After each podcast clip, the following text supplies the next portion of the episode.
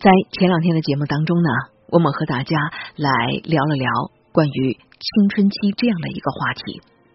我想，此时此刻正在收听节目的我们，都是从青春这样的一个阶段走过的。我们对于自己的青春期有着怎样的回忆呢？所谓的“为赋新词强说愁”，所谓的“少女怀春，少年钟情”。在那个阶段，你又经历过什么样的故事吗？在今天接下来的节目时间呢，舒心想和大家来分享近期《三联生活周刊》的这期专题的文章，是由三联主笔陈赛所写的。我们如何来重新理解青春期？陈赛说，在我们的文化里，青春期常常被看作是一场父母和孩子之间漫长的战争。青少年和爸妈都得努力的忍耐才能活下来。可是最新的科学告诉我们，青春期其实充满了各种成长的契机，是一个值得庆祝而不是畏惧的年龄。关于青春期的变化，和和耸雄曾经这样评述说：在青春期之前，还都是一些不折不扣的孩子。可到了青春期，掺入了性这样一个因素，意味着在体内慢慢的滋生出生育下一代的能力，这是一个逐渐走向成人的过程。当然。大人解释起来这么简单的东西，对于正在发育的孩子本人来说，这是一种难以言喻、无法名状的东西的爆发。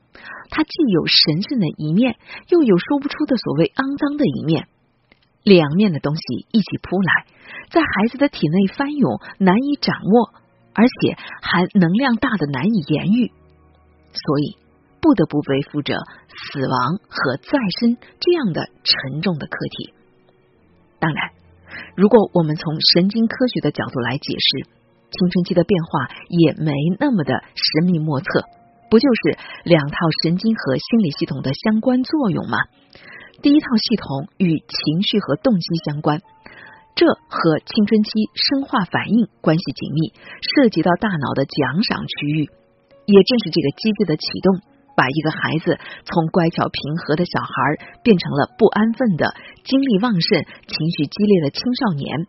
他们渴望实现每一个目标，满足每一个欲望，体验每一种感受。而第二套系统是控制系统，它疏导并且控制所有的这些能量，特别是前额叶皮层。这是一个抑制冲动并且指导决策的系统。鼓励长期规划，并且延迟满足。这个系统的发育更多的依赖学习，它随着经验不断加强。你会在一次次试错的过程当中，更好的学会做决策。科学家曾经以为大脑发育到童年的末期差不多完成了，可是新的研究发现，大脑的发育其实贯穿了我们的一生。到了青春期，随着身体的生长。我们的生理、激素、性器官、大脑结构都在发生改变，而每一个改变都会引起思维、感知、互动、决策方式的改变。美国的心理学家劳伦斯·斯坦伯格把这个阶段叫做大脑发育的第二个关键的窗口期。确实，青春期大脑的发育不再是生长，而是重组。关于青春期。神经科学的另一项重要的发现是，过去的两千年来，人类的青春期不断的在延长。有一项研究显示，十九世纪中叶，发达国家女孩初次月经的年龄大概在十五六岁，两千年这个年龄已经降到了十三岁以下。一个主流的理论是，现在的孩子吃的更多，运动更少。当然，另一方面。我们在社会意义上的成熟，则是越来越晚。神经科学的最新发现认为，大脑的边缘系统虽然在青春期就爆发式的发育，但是前额叶皮层还有持续十年缓慢的发育，直到二十五岁才完全成熟。所以，青春期的年限如今被设置在十岁到二十五岁之间。两百多年前的曹雪芹在撰写《红楼梦》的时候就已经深知青春期强烈的情感冲突和悲剧性的同伴压力。当年大观园里的男孩女孩和今天的男孩女孩一样的敏感脆弱，容易受伤。如果当年的宝黛爱情成真，黛玉会在一两年当中成为母亲。但是现代的林黛玉们还有十多年的时间才蜕变成为成熟的女性。对于青春期的延长，最流行的解释观点是年轻人被宠坏了，他们自私懒惰，不愿意承担成年人的责任。也有人认为，这个变化反映的是年轻人更为理性的选择，因为在今天世界职场需要更高的文化水平。所以，年轻人待在学校里学习的时间变得更长了。不过，我觉得有趣的另外的一种解释是，青春期的大脑有着高度的可塑性。如果你一直在经历新奇、有挑战的事情，参与认知刺激的活动，就可以保持大脑的这种可塑性。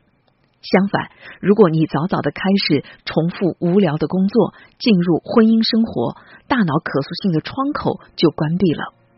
按这样的说法，推迟进入成年，不光对年轻人无害，反而是更好的。这样，他们有更加充裕的时间来选择事业和伴侣，探索自己的身份，而不是在二十来岁就必须做出那些可能会影响到后半生的重大决定。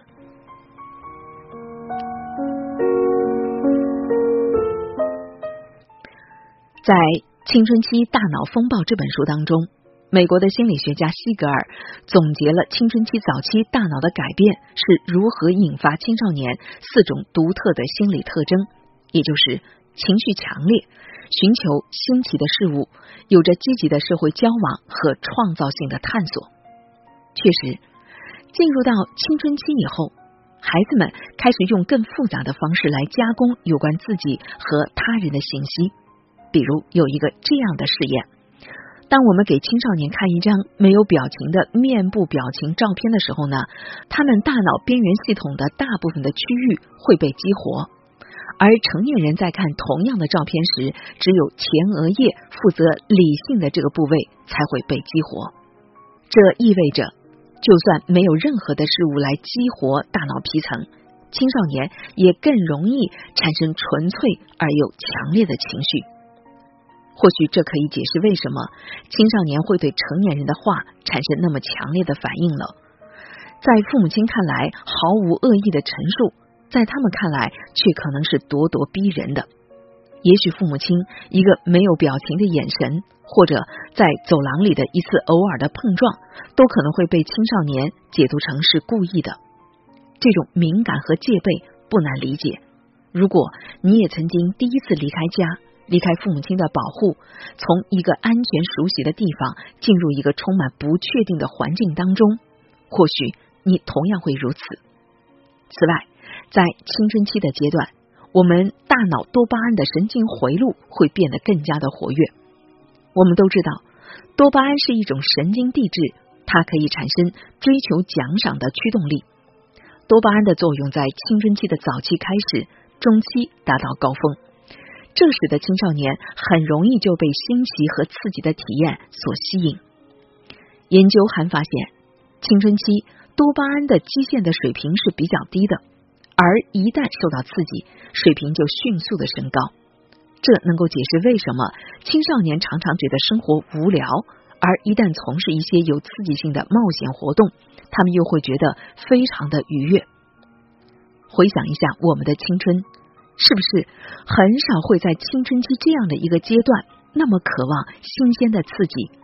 很少会像在青春期这时候对生命有着如此鲜明而又锐利的体验。当你处在青春期的时候，无论是友谊、性或者冰激凌，或者只是夏日的夜晚的漫步，听可爱的音乐。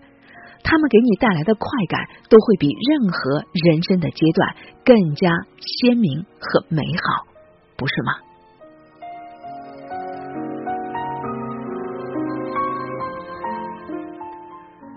想象这样的一个情景：某天下午，你坐在办公室，鼻子里塞了一团棉花。有人刚刚在你的办公室里烤了一个巧克力的蛋糕，空气里飘荡着巧克力的香味儿。可是因为你的鼻子塞住了，所以你还在埋头干活，直到你突然打了一个喷嚏，棉花掉了，香味儿一下子扑鼻而来。于是你冲过去抓起一块蛋糕就吃。从隐喻的角度来看，所谓成年人和青少年的区别就在于，成年人的鼻子里整天都塞着棉花，但青少年恰恰相反，他们天生能够在百步之外就闻得到巧克力蛋糕的香味儿。从这个角度来看，你甚至可以把青春看作是一种进化的阴谋。当一个人即将从家庭安全的环境，进入到一个更加复杂的世界时，他的大脑已经做好了准备，刻意压制了恐惧感，鼓励他对这个世界产生兴奋和好奇，驱使他去探索、去冒险、去寻找自己在这个世界上的位置。而进化在青春期的大脑当中内置的，还不仅仅是这种离开家的勇气，同时也是学习的基本的动机。学习如何去掌控一个陌生的世界。是啊，一个年轻人想在一个陌生的世界里存活下来，他们需要不断的去试错。如果他们的大脑没有这样的冲动、执着，甚至戏剧化，他们怎么可能有动力在一次次的失败之后再卷土重来呢？青春期的第三个特点是社会交往方面。我们知道，在青春期之前，对孩子来说最重要的是和父母亲之间的依恋的关系；而青春期开始以后，他们更在乎的是和同伴之间的关系。所谓青春期的同伴的压力，就是朋友之间要干同样的事儿，说同样的话，穿同样的衣服，遵循同样的规则。十三岁的男孩为什么一定要买那双耐克的鞋子呢？因为他的朋友买了。十六岁的女孩为什么要在肩膀上纹身呢？因为她的朋友纹了。同伴们相互的怂恿，他们被彼此的勇敢和酷鼓舞着，他们体验到团结、亲密和尊重。当然了，在所有的奖赏当中，青春期的他们最想要的是同伴的尊重，最大的冒险也是在人际关系上的冒险。作为成年人。我们可能很难理解一个十三岁的少年在被朋友欺骗之后的歇斯底里，或者一个十五岁的年轻人因为没有被邀请参加朋友的聚会之后那种巨大的内心的失落。但是，对年轻的他们来说，这些痛苦是真实而又强烈的。这就是年轻人的本性，这是他们构建自己身份的年龄，他们思考着性。死亡，他们孤独害怕，他们必须寻找同盟来稳固自己。从这个角度来说，这不就是一种非常实用主义的生存策略吗？我们是由爸妈带到这个世界的，可是我们一生大部分的时间却必须生活在由同龄人营造和重建的世界里，认识他们，了解并且和他们建立良好的关系。对今后人生的成败是至关重要的。青春期的第四个特点是创造性的探索。进入青春期以后，随着前额叶的发育，青春期的大脑开始以概念性的抽象的方式来思考。他们开始有意识的、富有创造力的思考友谊、父母、学校和自我。随着意识能力的扩展。